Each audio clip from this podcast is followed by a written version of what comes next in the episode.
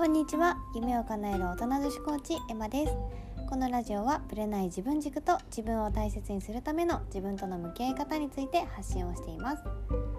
皆さんはどんな朝をお過ごしでしょうか？私は朝起きたらまずコップ1杯の水を飲んでいるんですけど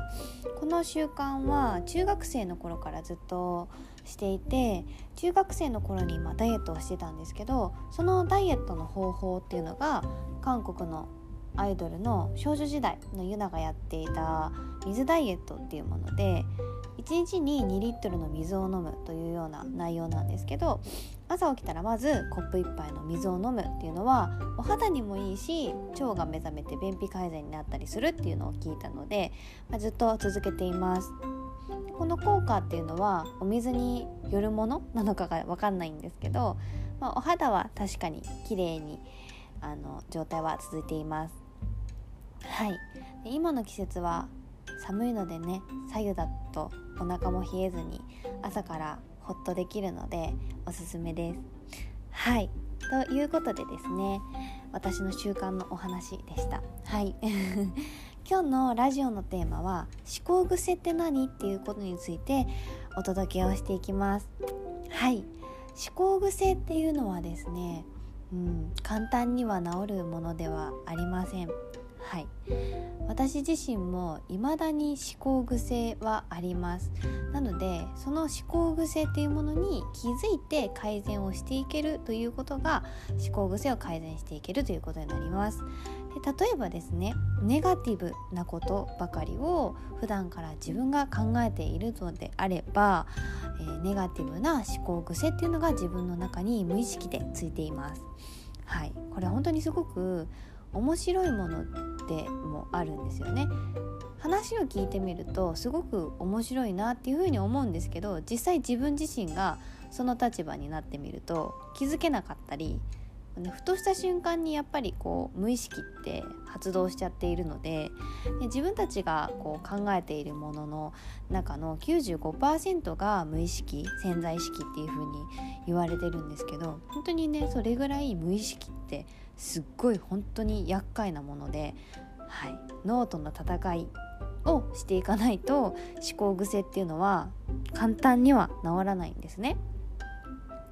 でその思考癖を直していくことを楽しめば本当に楽しくって改善していけることができます。はい、私自身も今思考癖の改善をしていてうんどれぐらいかな？34ヶ月ぐらい経つんですけど楽しいですね。最初の方は受け入れられなかった部分はあったんですけど楽しくなってきました。はい。その思考癖のネガティブなものを自分が常に考えている。うん。例えば何にしようかな。何かあった時に何か物事に対して必ずネガティブなことを考えてしまう人。最悪な状態を常に考えてしまう人っていうのは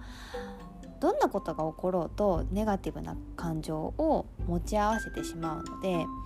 脳がネガティブなことばかりをこうキャッチしやすくなってしまうんですね。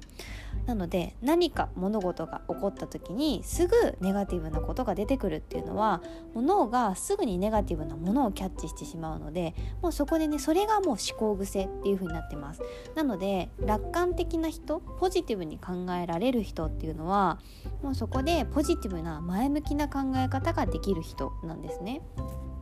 なのでこの自分のネガティブな言葉をキャッチしているっていうことをまず気づく。で自分自身が感じていることも気づく。もうこれは本当に自分を知っていく工程が大事なんですけど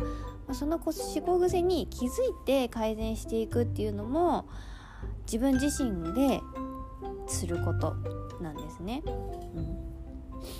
ネガティブばっかりをキャッチしているとネガティブな選択肢になってってしまうっていうので、まあ、日常的なものがネガティブよりになっている人はこの自分の思考癖っていうね無意識にできているものっていうのがずっとこうこびりついてそれに気づけなくてどんなポジティブな考え方をしようとしても感情がコントロールできなかったりだとかだんだんだんだんじゃない、えー、全然改善していかないっていう風な原因っていうのはここにあるのかなというふうに思います。はい。